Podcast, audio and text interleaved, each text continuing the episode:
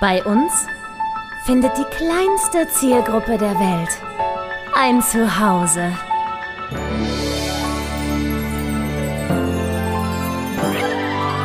Martin Garneider, Konstantin Zander und Julia Vieregge. Bester Podcast der Welt. Einen wunderschönen guten Tag, meine sehr verehrten Damen und Herren. Herzlich willkommen in einer neuen Folge und bitte heute mal was ganz Besonderes, was wir noch nie gemacht haben. Ich unterhalte mich mal mit meiner Frau. Hallo, Hallo Gloria, hallo mein Schatz. das freut mich, dass ich jetzt mal so Special Guest bin. Du hier. bist mein Special Guest. Warum ist eigentlich mein Kaffee noch nicht fertig? du hast vergessen, ihn zu machen. Ne, du wolltest ihn mir machen. Und jetzt? Du bist das Pause. Weib. Du hast sofort Kaffee zu machen. Wir müssen jetzt Ah, unterbrechen. wir hören uns in fünf Minuten wieder. Und wir sind wieder zurück. Ich habe meinen Kaffee bekommen. Ich bin wieder versöhnt. Bist Vielen du Dank. jetzt glücklich? Jetzt bin ich endlich Gott in dieser Ehe auch mal glücklich. Vielen herzlichen bisschen, Dank. bisschen SMR oder wie heißt das? A- ASMR. Schlürfgeräusche. am Mikrofon. ASMR. Meine sehr verehrten Damen und Herren da draußen, das ist tatsächlich für mich auch eine ganz besondere Folge. Ich habe ja auch, also gerade dich noch nie interviewt, schon mal gar nicht im gleichen Zimmer sitzend. Aufregendes Ding. Äh, wir haben eine Klimaanlage laufen. Ich hoffe sehr, dass man die nicht allzu schlimm hört. Ein bisschen wie das erste Ein Date. bisschen wie das erste Date. Spannend. Ja, wir haben gerade eine sehr interessante Situation. Einmal, du besuchst gerade mich beim Engagement, beim sehr intensiven Engagement. Würde mich mal interessieren, wie sich das für dich anfühlt. Und das, worum es in dieser Folge eigentlich gehen soll. Gloria beginnt bald eine neue Ausbildung in einer Apotheke. Sie verlässt also erstmal den Beruf. So, nicht für immer, äh, aber quasi jetzt erstmal. Und das ist natürlich auch eine ganz besondere Herausforderung, sowohl emotional als auch äh, auf vielen anderen Ebenen. Und darüber wollen wir heute sprechen. Aber fangen wir erstmal simpel an. Gloria, mein Schatz, wie geht es dir? Sehr, sehr gut. Ich bin endlich bei meinem geliebten Mann in Fulda, der ja Robin Hood spielt. Einzig Wie ihr- richtige Antwort Wie gewesen. ihr gerade, alle ja. wisst und ihr es auch alle schon gesehen habt natürlich und für gut befunden habt. Und die Show habe ich jetzt zweimal gesehen. Ich glaube, viel öfter brauche ich es. Äh, ich meine, könnte ich, könnte ich, aber, Na, jetzt rede ich nicht raus. aber jetzt, wo, wo, wo, was war die Frage? Na gut, dann bleiben wir, dann bleiben wir mal da kurz. Ähm, du hast deinen Mann jetzt in Fulda gesehen bei einem Stück.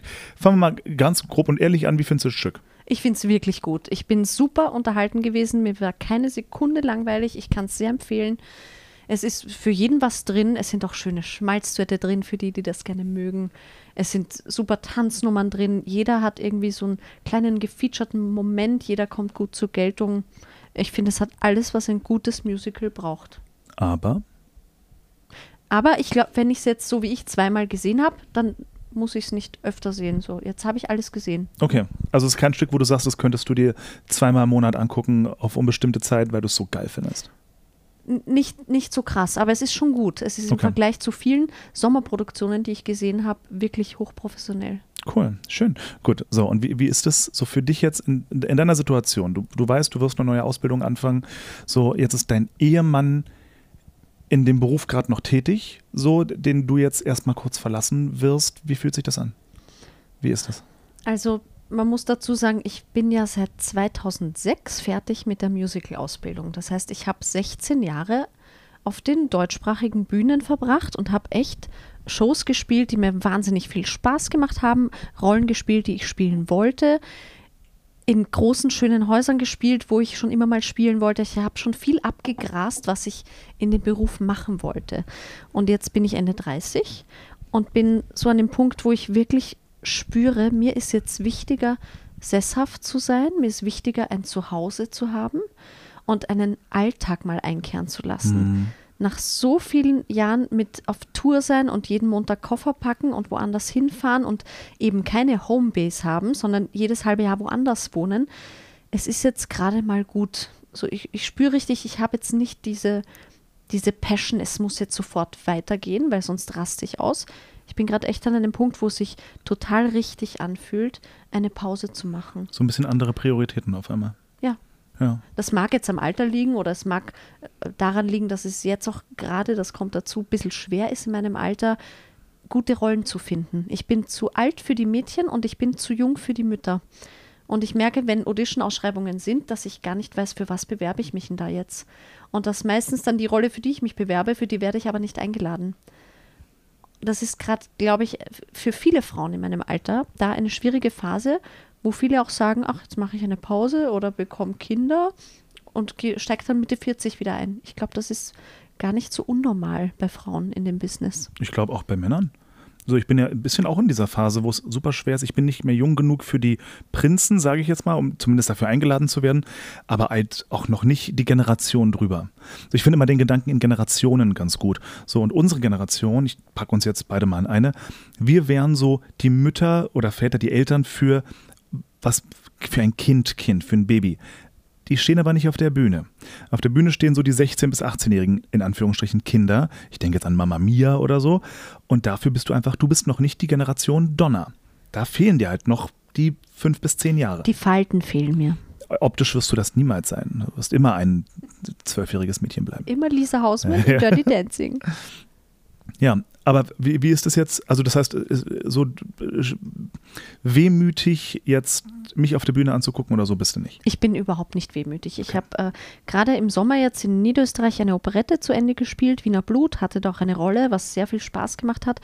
Und ich wusste, dass meine letzte Vorstellung war, das wird jetzt meine letzte Verbeugung sein für eine sehr lange Zeit. Und ja. ich weiß nicht, wie lange, aber ich weiß, es wird nicht die letzte Verbeugung meines Lebens gewesen sein. Deswegen war das völlig in Ordnung. Und wenn ich jetzt hier in Fulda bin zum Beispiel, ich kenne auch viele Kollegen natürlich auch privat, mit denen ich schon mal gespielt habe und ihr seid eine wahnsinnig familiäre, super liebe Cast, wo ich mich auch total mit aufgenommen fühle. Ich habe nicht das Gefühl, ich bin die, die dich besucht und ab und zu Hallo mhm. sagt.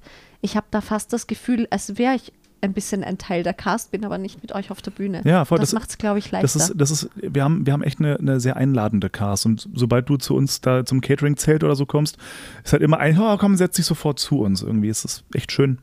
Man, ist, man hat nie das Gefühl, dass irgendein, also bei keinem Partner hier in der, in der Show, dass irgendwer so das fünfte Rad am Wagen ist. Und das ist wirklich ganz herrlich. Ich muss dazu sagen, was, was ich, wo ich wehmütig bin, das haben, weiß ich nicht, ob das jemand von euch mitbekommen hat. Es gab ja die Glöckner von Notre Dame Audition in Wien. Mhm. Und ich war ganz lange äh, on hold. On hold heißt, wenn die Auditions vorbei sind, dann gibt es die Leute, die das Angebot kriegen.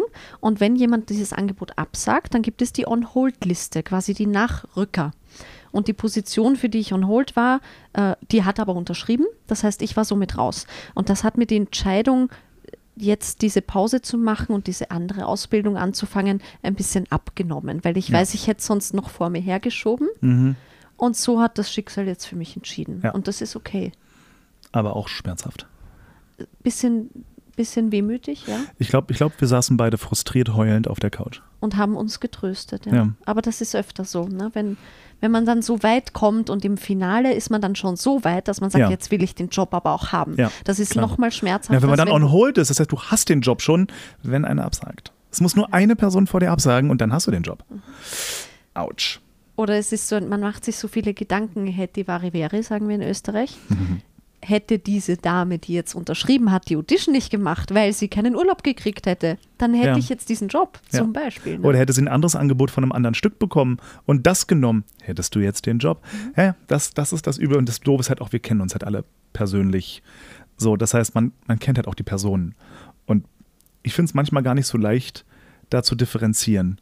Sozusagen, ich bin jetzt nicht sauer auf den Kollegen oder die Kollegin, die den Job bekommen hat, den ich hätte haben wollen. Ähm, mhm sondern eben auf die Umstände und die Welt, weil niemand kann, nicht mal der Regisseur kann was dafür. So, es ist einfach, das weiß man bei unserem Job, es ist tough. Wobei ich sagen muss, dass ich beim Glöckner total überrascht war, überhaupt ins Final zu kommen, hm. weil es gibt eine Frauenrolle und sehr wenige Positionen im Ensemble.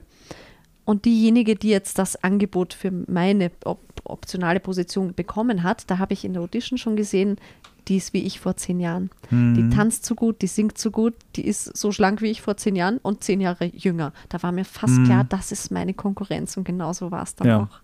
Lustig. Und dann ist es okay, weil sie hat das verdient. Das ist eine gute Darstellerin. Ja gut, ja. verdient haben wir es in Wahrheit irgendwie mhm. alle. Aber da war der Zuschlag einfach auf der anderen Seite. Mhm. So, und das ist, äh, in der Situation ist jeder Darsteller, auch die Größten der Großen, sind in so einer Situation, dass wer anders den Job bekommt, den man gerne hätte. Und mhm. das ist ein bisschen ein Elend. So, jetzt treibt es dich aber in neue Gefilde. Komplett. Komplett. Erzähl mal. für mich war schon immer alles medizinische, alles was mit Medikamenten zu tun hat, hat mich immer interessiert. Ich glaube, meine Mutter war da auch so ein bisschen ausschlaggebend, weil äh, sie immer wusste, wenn wir irgendwas hatten, welches Medikament ich dafür jetzt brauche und sie hatte immer recht. So, ich glaube, bei ihr war das Interesse auch schon so groß. Ich bin ein bisschen damit aufgewachsen, mit zwölf schon zu wissen, wie welche Medikamente heißen und wofür man die braucht. Und das fand ich halt immer interessant und habe immer eher so als Hobby dann mal gegoogelt und recherchiert, ähm, was, was welches Medikament so kann. Und jetzt, wo ich vor der Frage dann stand, was wird mein Plan B? Die Frage, die jeder Darsteller hasst, was ist dein Plan B? Aber irgendwann. Man sollte ihn ja nicht brauchen. Man will keinen Plan B haben. Aber irgendwann kommt es manchmal doch vor, dass man ihn braucht. Ja. Ich habe zwischen Engagements schon oft so Brotjobs gemacht. Ich war mal im Dessous-Geschäft, ich war mal bei HM, ich war in der Bäckerei. Ich habe schon in so viele Jobs irgendwie reingeschnuppert. Das waren aber immer nur ein paar Monate für mal schnell Geld verdienen und dann zurück auf die Bühne. Ja, und auch mal versichert sein und Ja. was man halt so sein muss. Und jetzt denke ich mir aber, naja, wenn mich das eh so interessiert, wenn ich so intrinsisch motiviert bin, da mehr drüber zu lernen, warum denn nicht die Zeit, wo ich jetzt kein Engagement habe, nützen Hm. und wirklich noch was Sinnvolles lernen. Und nicht nur stupide, weil sie nicht T-Shirts falten oder Brötchen verkaufen. Weil diese Ausbildung wird mir einen Mehrwert bringen. Das ist ein Ausbildungsberuf zur pharmazeutisch-kaufmännischen Assistentin. Ähm, das ist übrigens in Österreich die, die den, den Pharmazeuten zuarbeitet in der Apotheke, die auch Arzneimittel herstellt, die Krankenkassenabrechnungen macht, die auch vorne im Verkauf ist.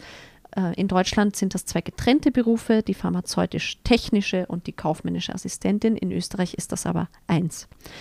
Deswegen, wenn es das schon gibt und mich das interessiert, warum denn dann nicht das? Ja. Ja, und ich, ich glaube, es ist halt, also wenn man seine Zeit schon mit irgendetwas füllen muss, weil eben gerade Bühne nicht funktioniert, dann doch bitte unbedingt mit etwas, was einen interessiert. Alles andere wäre doch furchtbar.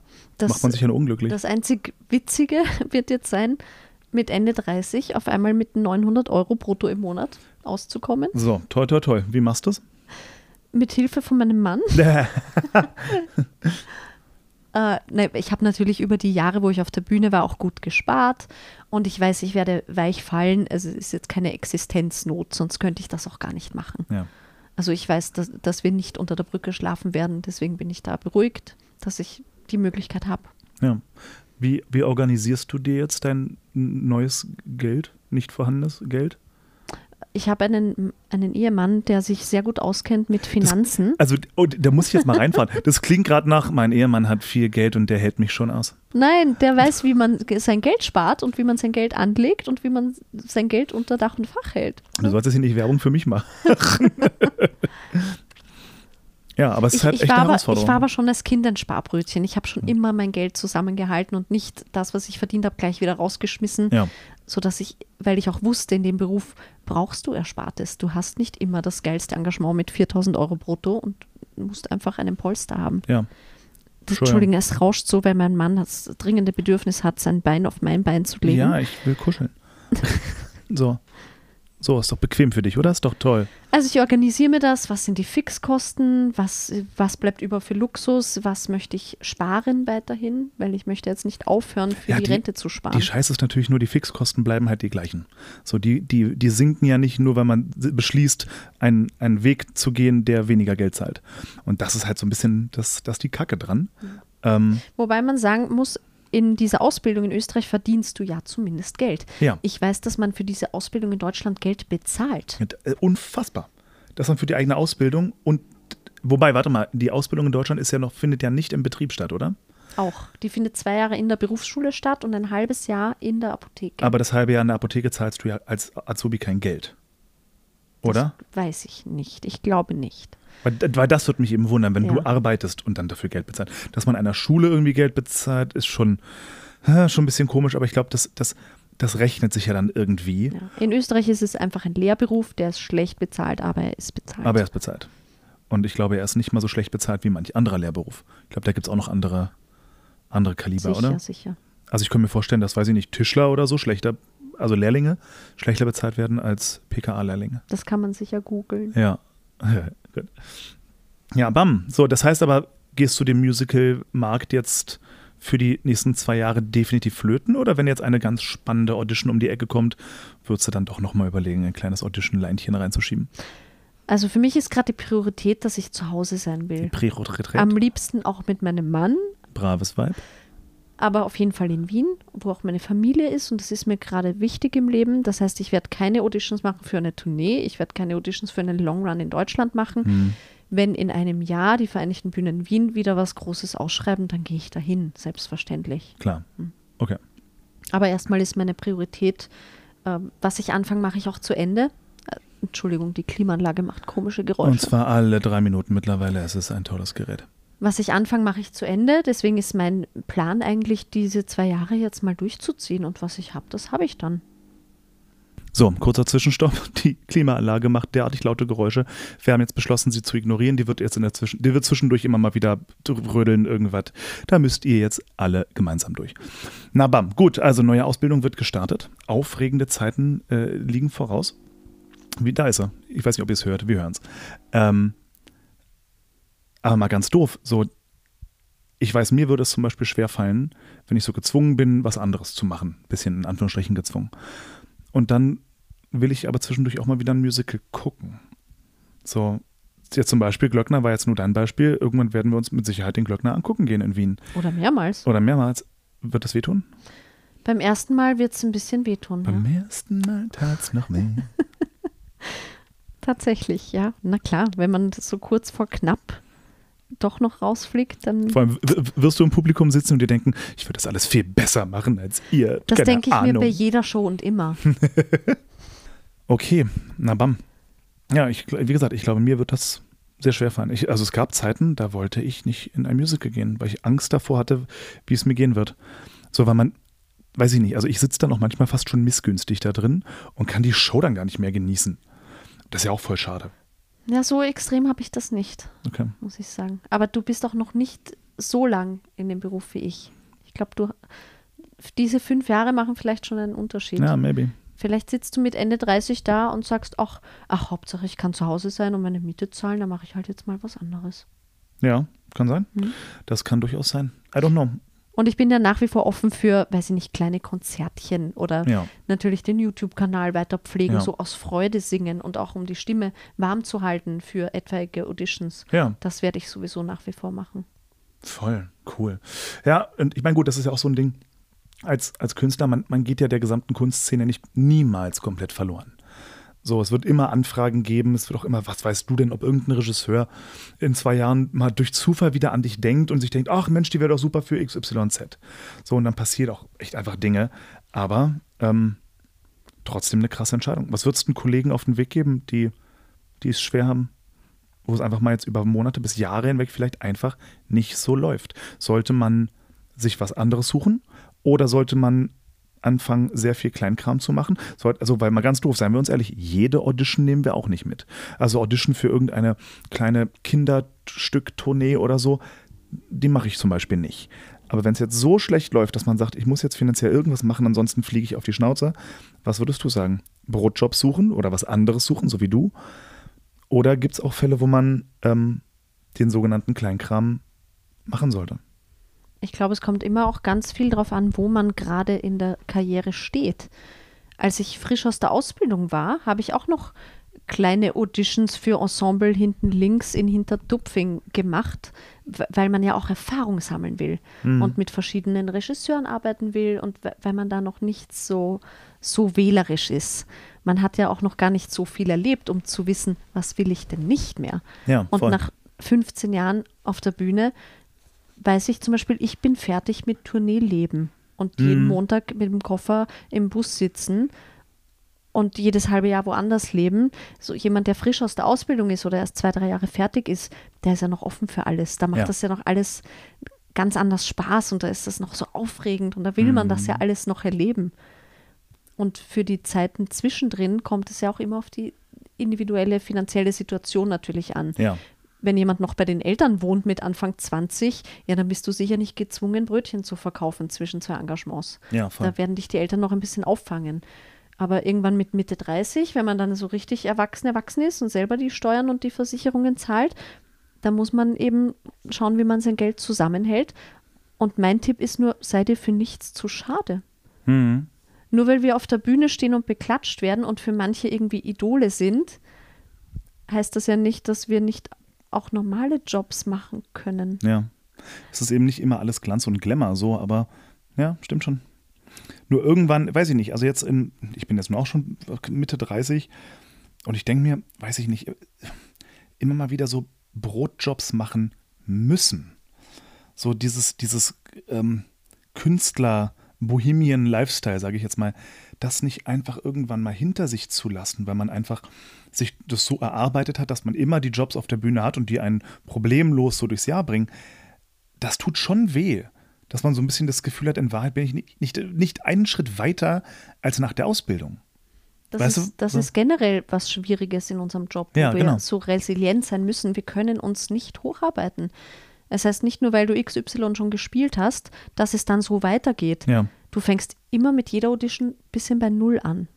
Außer du gehörst zu der einen Handvoll Darsteller, die rumgereicht werden. Ja. Genau. Es gibt, es gibt eben die, die Kollegen, die kriegen den Anruf mit hier, kleine Verständigungsaudition, nicht mal wirklich, ist mehr eine Probe als eine Audition und eigentlich hast du den Job schon.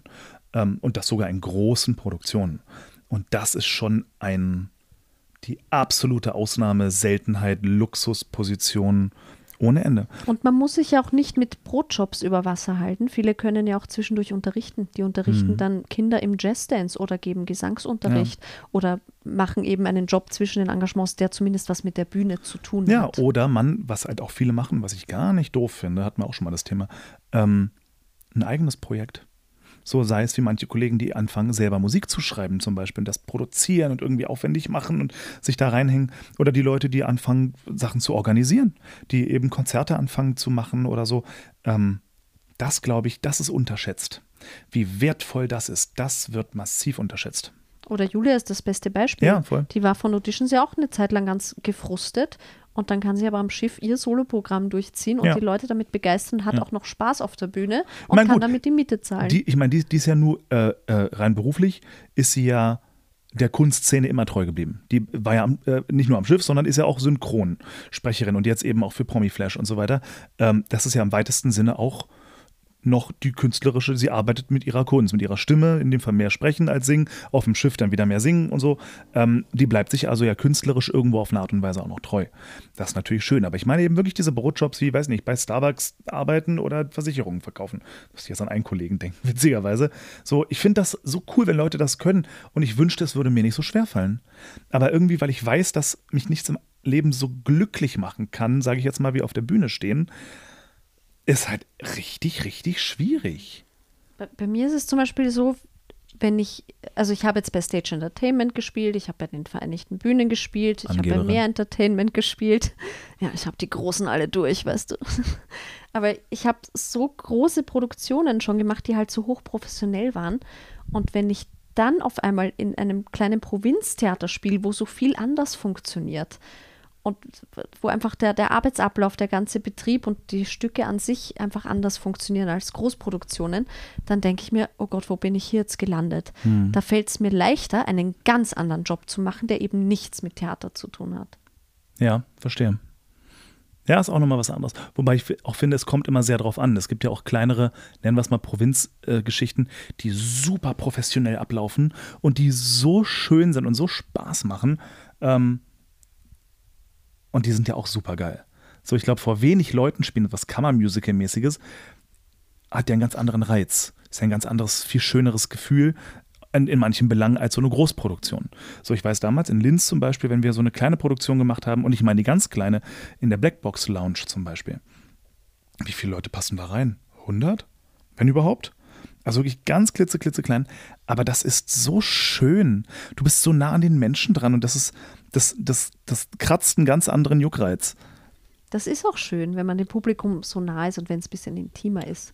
Aber das war ja auch bei dir im Rahmen der Festanstellung in Linz. Mhm. Und das ist nochmal finanziell wieder was anderes, als wenn du einmal im Monat ein kleines Projekt vor 100 Leuten in Wien für 200 Euro singst. Ja. Davon kannst du halt die Miete nicht zahlen. Voll. So, jetzt aber auch die Frage natürlich, es gibt ja Leute, die halten von dem gesamten Konzept eines, von, also von einem Plan B, halten die nichts, weil sie sagen, nein, du musst dich 100% auf eine Sache konzentrieren und äh, alles da reingeben und gar nicht erst einen Plan B machen. Äh, Was sagst du dazu? Das muss natürlich sowieso jeder für sich entscheiden. Ne? Für, für, mir ist es immer lieber zu sagen, ich mache gerade das und das, anstatt arbeitslos herumzusitzen und planlos darauf zu warten, dass ein Regisseur mir die Gunst erweist, mich Mhm. zu engagieren. Weil da fühle ich mich einfach zu machtlos. Ja. Also diese, diese Ohnmacht, jemandem zu gefallen, der dich dann engagiert und das vielleicht für ein halbes Jahr oder ein Jahr oder das wäre mir zu lang. Ich möchte ein bisschen das Gefühl haben, ich habe die Zügel in der Hand, was ich mache mit meiner Zeit. Aber klar, wenn jemand sagt, nein, ich vertraue aufs Universum, dass das Richtige zu mir kommt, ich brauche keinen Plan B, wenn derjenige damit gut leben kann, na dann, dann bitte. Also Okay. Hauptsache, man ist glücklich dabei. Ja, ich frage mich nur, ob es nicht auch echt Steine in den Weg legt. Weil nur weil man einen Plan B hat, heißt ja noch nicht, dass man diesen Plan B heimlich schon immer nebenher verfolgt. Ähm, aber ich denke jetzt äh, rein von der Interessenslage, wenn du nicht wüsstest, dass du eigentlich immer schon so an Gesundheitszeug Interesse hast, weil du dich so sehr auf nur eine Sache konzentrierst, dann wäre der emotionale Fall vielleicht höher. Weißt du, was ich meine? So, dann, dann wärst du jetzt gezwungen, wieder einen Brotjob im, beim Bäcker zu machen oder so, weil du vielleicht gar nicht auf dem Schirm hättest, dass das gesamte Thema Gesund Gesundheitswesen dich da irgendwie interessiert. Das wäre bestimmt so, ja. Ja. Aber meine Hoffnung Das finde ich doch ist, doof. Meine Hoffnung ist, und ich gehe davon aus, dass jeder, der auf der Bühne ist, auch noch andere Interessen außer die Bühne hat. So, und ich glaube, da äh, gibt es viele Leute, die ein ganz übles Erwachen haben. So, ich kenne genug Kollegen, wo man das Gefühl hat, was machst also was würdest du machen, wenn du Bühne nicht hättest? Nichts, keine Ahnung. Keine Hobbys. Netflix und Chill, das ist mein Hobby. Mhm. Uh, schwierig. Uh, ganz, ganz schwierig. Die das einfach ist, sehr, viel, sehr viel ist vielleicht mit Mitte 20 noch so, aber glaubst du, dass das über 30 auch Ja, aber, bei na, manchen so nee, ist? aber das ist ja die Frage. Sollte man mit Mitte 20 schon anfangen oder in der Ausbildung schon zumindest wissen, wenn es nicht klappt, dann kann ich immer noch XYZ lernen, machen, mich reinfuchsen? Oder sollte man sich wirklich 100% auf die Bühne konzentrieren? Ich glaube, das kann noch ganz schnell gehen, weil ich habe mir diese, diese Gedanken auch nie gemacht, Hm. bis Corona kam. Und dann war man halt gezwungen, dass man nicht auf die Bühne darf, sich was zu überlegen. Und da kam mir der Gedanke erst auf und da war ich schon Ende 30. Mhm. Also mit Mitte 20 habe ich auch nicht an einen Plan B gedacht. Ich glaube, Okay. das kann dann ganz schnell gehen, wenn es die Situation erfordert, dass man dann kreativ wird. Okay. okay. Ja, naja. Oh, Wahnsinn, erst eine halbe Stunde. Siehst du, so viel habe ich gar nicht zu erzählen, wie du immer sagst. Was disst du meine Ehefrau hier so? ich glaube, es geht los. Was wirst du denn am meisten vermissen an der Bühne im Vergleich zum neuen Job? Den Applaus. Ich kriege doch in der Apotheke keinen Applaus, wenn ich gut beraten habe. Oh, warte doch ab. Das weißt du doch noch gar nicht. Und singen mit meinem Mann kann ich ja auch zu Hause vorm Mikrofon für Richtig. YouTube. So, Aber nicht vor 100.000 Leuten. ja. Das wird man sicher vermissen, keine Frage. Aber ich weiß, wenn ich es zu sehr vermisse, kann ich ja jederzeit zurück. So, das ist ja keine Entscheidung für immer. Ja gut, aber es ist ja auch die Frage, wenn du jetzt sagst, du machst ohnehin, wenn eine super krass interessante Audition um die Ecke kommt, würdest du sie eh machen, dann bist du ja nie ganz weg. Ja, aber zumindest mal für ein Jahr. Also die Vereinigten Bühnen Wien spielen ihre Stücke für ein Jahr und dann gibt es erstmal was Neues. So, und worauf freust du dich am meisten, was du, was dich an der Bühne immer eher genervt hat? Oh, ich bin eine kleine Beamtin im Herzen. ich bin, ich liebe Regeln, an die man sich halten muss. Und Julia hatte so ein schönes Wort in ihrem About Me-Video. Sie ist so eine schöne Gesetzesbefolgerin. Und ich finde es gut, wenn, ähm, wenn ein Arbeitsumfeld gewisse Hierarchien hat und wenn jeder weiß, wo sein Platz ist. Und das verschwimmt im Theater manchmal und ganz oft. Und das ist dann mit viel Frust manchmal verbunden und mit, ja, aber das kann man doch so nicht machen. Und im Theater ist es dann oft so, doch, können sie schon. Weil es gibt dafür keinen Kollektivvertrag oder ein Gesetz oder und das, glaube ich, ist in einer Apotheke alles ganz klar geregelt. Das sind deine Arbeitszeiten und wenn du da drüber kommst, dann gibt es den Zuschlag XY und diese Urlaubstage hast du Anspruch und da fliegst du dann auch in Urlaub. Das ist zum Beispiel ein großer Grund. Wir merken es ja jetzt bei dir in Fulda als Swing, du wirst immer gebraucht. Ja, Du kannst jetzt nicht sagen, ich fliege zwei Wochen nach Mallorca und, ich nehme mir jetzt mal Urlaub. und ihr macht mal, weil dieser Ja, wobei, Urlaub, das ist ja, ich meine, das ist ja jetzt auch hier der, der Situation geschuldet, dass es ein kürzeres Engagement ist. Ich glaube, wenn man bei den VBW jetzt irgendwie mal für über ein Jahr oder was im Vertrag ist, dann ähm, sind ja die Möglichkeiten, sich einen Urlaub zu nehmen, ganz andere. man hat zwar die Möglichkeit, aber es kann immer passieren, wenn drei Leute krank sind, dass sie dich zurückholen. Dass sie anrufen und dich anflehen, bitte, Ja. die Show muss ausfallen, wenn du jetzt nicht kommst. Aber no pressure. Das ist ein Punkt. Der zweite Punkt, was mich immer gestresst hat, und das hat in 16 Jahren Bühne nicht aufgehört, ist dieses, mein Körper und meine Stimme muss funktionieren. Ja. Wenn es Swings gibt, okay, kann man sich mal krank melden. Zum Beispiel jetzt im Sommer, wo ich gespielt habe, da war klar, wenn ich ausfalle, gibt es keine Vorstellung und du schickst 700 Leute nach Hause. Und bei dem kleinsten Kratzen und Kitzeln, das du spürst, vielleicht von der Klimaanlage, machst du dir schon Sorgen. Oh Gott, da habe ich mir was eingefangen. Hm, sing, singst dich ständig ein zu Hause und auf dem Klo, weil du Angst hast, die Stimme könnte weggehen. Oder wenn du eine kleine Verletzung hast, der Fuß tut dir weh, das Knie tut dir weh, oh Gott, kann ich morgen tanzen? Shit, shit, shit. Es ist immer so eine Pressure auf den Körper und auf die Stimme, dass du fun zu funktionieren hast. Ja. Und wenn ich in der Apotheke stehe und mal eine schlechte Stimme habe, dann kann ich trotzdem weiterarbeiten. Na, vor allem das, das, der, der Segen, aber auch ein bisschen der Fluch natürlich in der Apotheke ist, du bist so gut ersetzbar. Wenn du fehlst und es kann sonst niemand, dann haben die, die da sind, einen Tacken mehr Arbeit, weil einfach jetzt für eine Person mitgearbeitet werden Aber muss. die Apotheke sperrt trotzdem auf. Genau. So, es geht erstmal nicht alles flöten und man kann sich mit gutem Gewissen krank melden, weil man weiß, es wird schon gehen. Auf der Bühne sieht die Welt ganz anders aus. Da kreierst du nicht für ein, zwei Personen mehr Arbeit, sondern für erstmal 20, weil wenn deinetwegen irgendwie was nicht zu ersetzen ist und dann müssen Cut- und Splitpläne geschrieben werden und dann ist Riesenaufruhr äh, für diese eine Vorstellung. Der Skrupel, sich krank zu melden im Theater, ist sehr viel höher als, glaube ich, in einer Apotheke. Wenn du krank bist, bist du krank. Rufst du an, guten Morgen, ihr Lieben, mir geht's nicht gut. Ich melde mich, wenn es mir besser geht. Tschö. Ja. Und eben auf der Bühne ist, ist einfach der Druck, du willst den Kollegen nicht mehr Arbeit aufbürden Genau.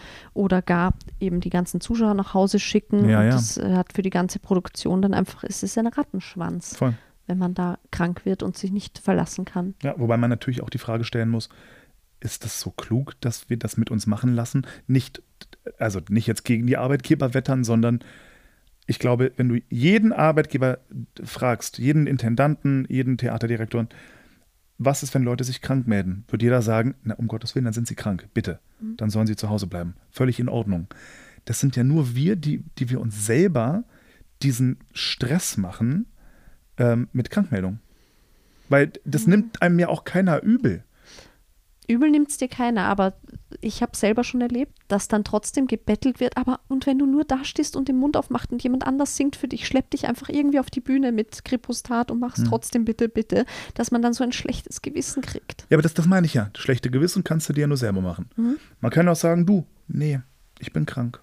Punkt. Fertig. Am Stadttheater ja noch gemeiner. Es gab, ich weiß nicht, ob das heute noch so ist, aber es gab eine Zeit, wie gesagt, das ist gerade rechtlich, weiß ich nicht, aber ich habe schon Geschichten gehört von anderen Häusern, dass wenn du als Solist leider krank bist und deswegen die Vorstellung ausfällt, dass alle anderen ihre Gage auch verlieren.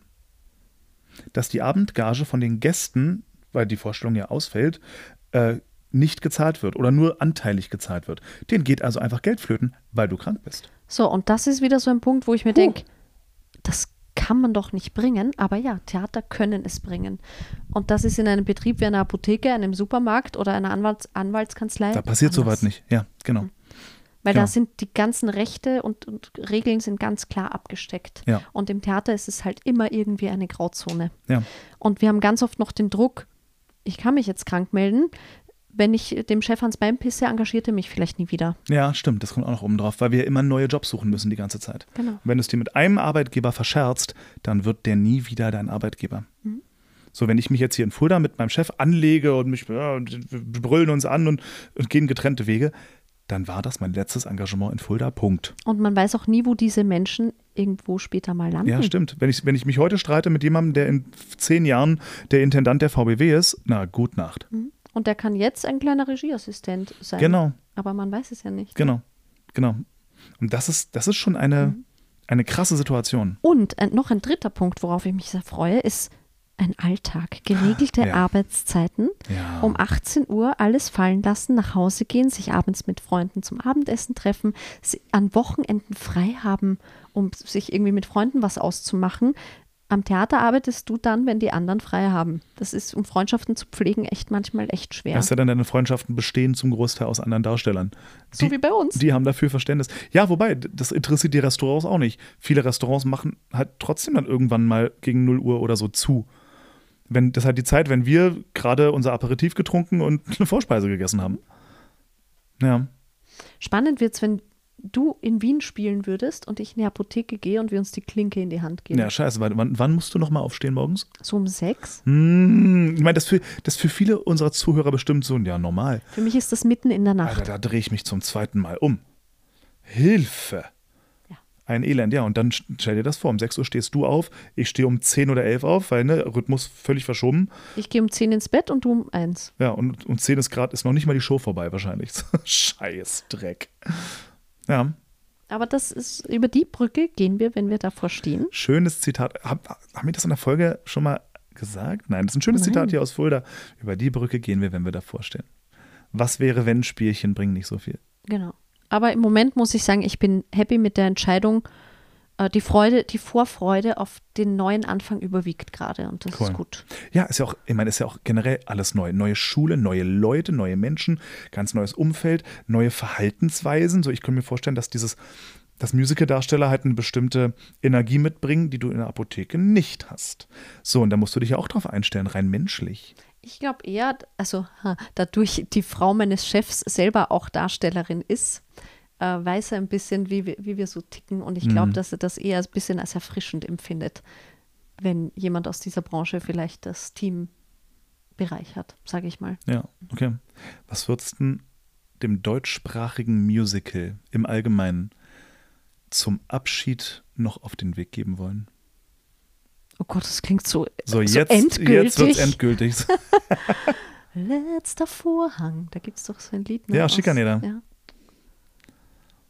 Es war sehr schön. Es hat mich sehr gefreut. Alles Gute, auch beruflich. Ich komme wieder. Ich komme bestimmt wieder. Keine Frage. Trotzdem, was würdest du Mhm. dem Musical auf den Weg geben wollen? Was wären so dein, dein wäre das jetzt wirklich das Mhm. Ende? Was würdest du denn sagen?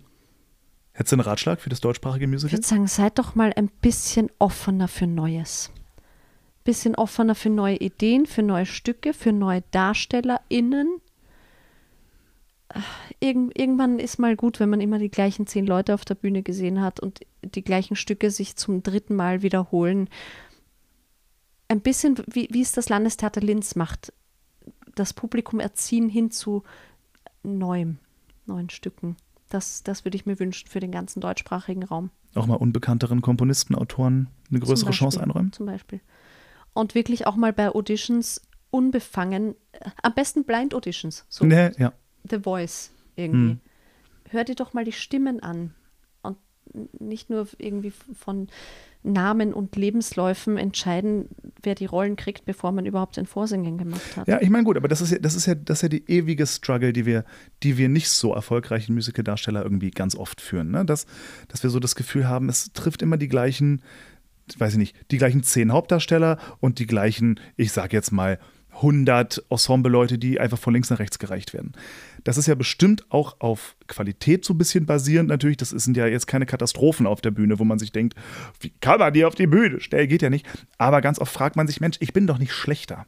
Warum kriegen die immer den Vorrang? So. Und ich glaube, das ist halt auch super viel Persönliches. Das ist super viel, man kennt sich schon, man mag sich schon, man war schon Kaffee miteinander trinken. So, man ist halt schon befreundet, weil man eben einmal diesen Zufall hatte, dass man reingerutscht ist und dann ist man eben befreundet. So. Und da ist halt die Frage, ob das aber auch was Gutes mit sich bringt. So, für uns ist das jetzt Kacke, klar. Aber gleichzeitig ist es ja für die Leute, die die Jobs vergeben zum Beispiel, die wissen genau, was sie kriegen und worauf sie sich verlassen können. So, wenn du die Chance hättest, jemanden einzustellen und du hättest die Chance, jemanden einzustellen, den du kennst, wo du weißt, der ist zuverlässig, der macht seine Arbeit. Jetzt kann, wenn du Apothekerin, Chefin einer Apotheke wärst und es meldet sich bei dir eine Freundin, die sagt, ey, ich will bei dir arbeiten und du weißt, ey, die will das wirklich und die ist cool und die ist zuverlässig und die, die macht ihren Job hier und auf die kann ich mich immer hundertprozentig verlassen. Und eine, die genauso gut bestimmt ist und vielleicht, vielleicht eine Ausbildung mehr hat, aber die kennst du noch nicht. Du weißt noch nicht, meldet die sich vielleicht alle drei Wochen krank? Ist die irgendwie anstrengend menschlich? Irgendwie, oh Gott, oh Gott. Wen würdest denn du eher nehmen? Wahrscheinlich auch die Freundin, oder? Ich verstehe es eh. Ich kann es eh nachvollziehen. Ja. Wenn Regisseure sich ihre Lieblingsleute immer wiederholen. Ja. Das ist total legitim auch. Wie du sagst, das sind ja keine Katastrophen auf der Bühne. Ja. Es hat ja jeder da seine Berechtigung und sein Talent. So, was wiederum ja die Frage aufbringt, inwiefern, ich glaube, das hatten wir in dem Äh, oder war das ein Workshop? I don't know. Ähm, was die Frage aufwirft natürlich, inwiefern ist Audition wirklich ein Lern mich als Mensch kurz kennen versus ich singe dir mal was vor, was Schönes. Deswegen klar, Blind Auditions, was haltet ihr da draußen von Blind Auditions? Wie würde wohl die, ähm, wie würden die Casts wohl aussehen, wenn es Blind Auditions gäbe? Was wäre wenn's denn dann? Nur um die Stimme geht. Ja. Oder ums Schauspiel. Oder, ja. ja, aber Schauspiel kannst du ja nicht blind machen. Da musst du ja ein bisschen sehen. Weil nur weil einer gut mit der Stimme irgendwas darstellen kann, heißt ja nicht, dass es auch passend aussieht. Irgendwie. Hm. Aber das würde ich mir wünschen, wenn ich in, weiß ich nicht, in fünf Jahren wieder zurückkomme, dass es vielleicht andere Stücke gibt als West Side Story und Jesus Christ Superstar. Und My Fair Lady, ja. ja. Also das heißt, das richtet, das richtet sich ein bisschen in erster Linie an die Stadttheater.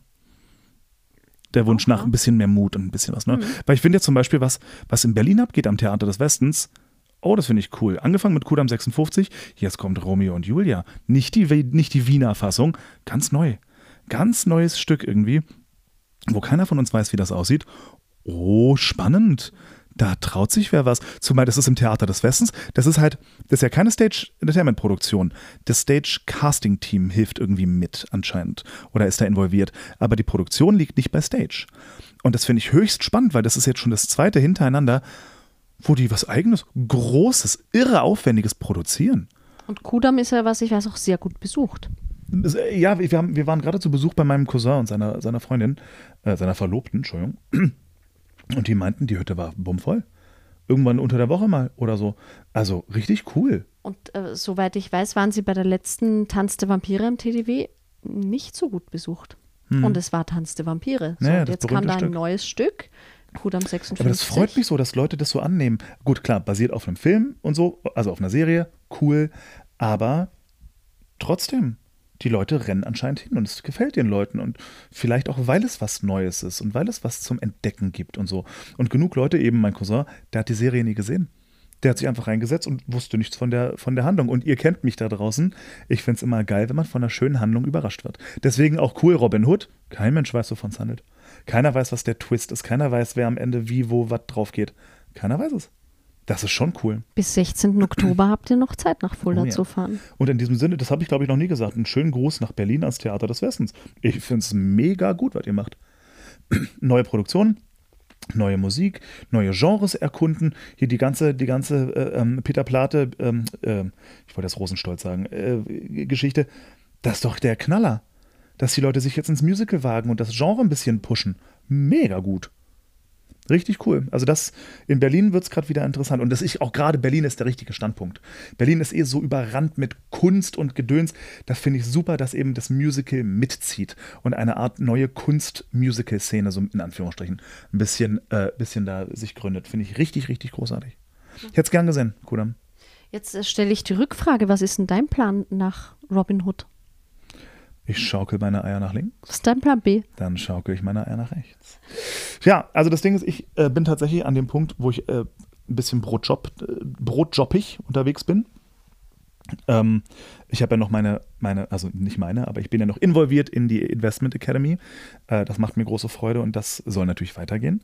Aber in erster Linie, das haben wir schon mal angeteasert in der letzten Folge, niemand weiß, worum es genau geht, aber ähm, ich starte ja nicht alleine, aber ein eigenes Projekt. Was das genau ist und wo es hingeht und so, das werdet ihr alle noch irgendwann erfahren. Aber ich konzentriere mich mal auf das, was eigenes künstlerisches probieren, was machen. Und ich glaube, das wird sehr, sehr schön.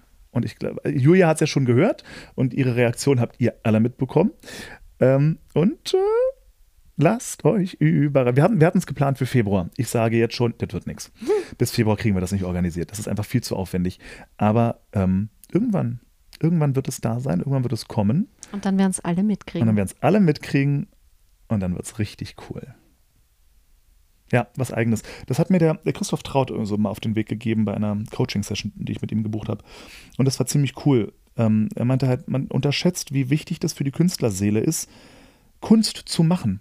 Und nur wenn man gerade keinen Job von außen bekommt, heißt nicht, dass man aufhören sollte, Kunst zu machen. Sei es in unserem Fall wie mit YouTube-Videos und so oder eben solchen Projekten.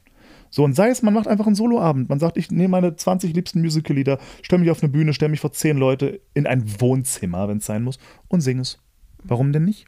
Oder machst du ein Livestreaming-Konzert? Oder sowas, genau, was, was hier Thomas Holler auch ganz viel gemacht hat zu Corona-Zeiten. Fantastisch. Großartige Idee. Richtig, richtig gut. Kratzt den, den, den Künstler Juckreiz äh, durchaus und ist äh, eine ganz, ganz wunderbare Sache. Ja, einfach mal machen. Den Mut haben und irgendwas planen und auf die Bühne stellen. So wie wir es irgendwie als Kinder alle gemacht haben. Mama, guck mal, was ich kann. Warum nicht als Erwachsener weitermachen? Voll, voll. Gut, ihr Lieben. Ich glaube, meine Frau hat Aufbruchstimmung. Das hat mich total gefreut, mal darüber zu reden und überhaupt so, so Gast zu sein. Siehst du? Ich war, nämlich, ich war nämlich selber Gast in ihrem Podcast, aber über den darf ich nicht reden. Das, das sagen wir dann, wenn es soweit ist. Gut, kommt In the auch- making. Ist in the making, kommt auch noch irgendwann. Hat aber nichts mit Musical zu tun, kann man auch gleich sagen. Nein. Gut, ihr Süßen da draußen, ich wünsche einen traumhaften Tag. Macht es gut. Alles Gute auch beruflich. Gerade mir. Gerade dir. Und äh, folgt Gloria auf Instagram. Sie wird sicher alles Mögliche dort posten über ihren neuen, äh, über ihren, ihr neues Leben und die neuen spannenden Dinge. Schöne Grüße an Julia und Martin. in ja, ihr Sinne. beiden Schnuffelpüpschen da draußen. Äh, hoffentlich bald mal wieder gemeinsam. Wir haben nächste Woche habe ich einen Termin mit Julia. Und da müssen wir irgendwie, ah, mit Martin ist gerade schwierig, weil der hat auch echt zu tun und Julia hat zu tun und ich habe zu tun. Und zu dritt ist das wirklich organisatorisch eine ganz schöne Katastrophe. Ganz schön schwer. Aber ich war jetzt gerade da, so deswegen müsst ihr jetzt mir zuhören. So. Ja, tut mir leid, ist furchtbar, ich weiß. Gut, ihr Süßen, dann bis zum nächsten Mal. Macht es gut und auf Wiederhören. Tschüss.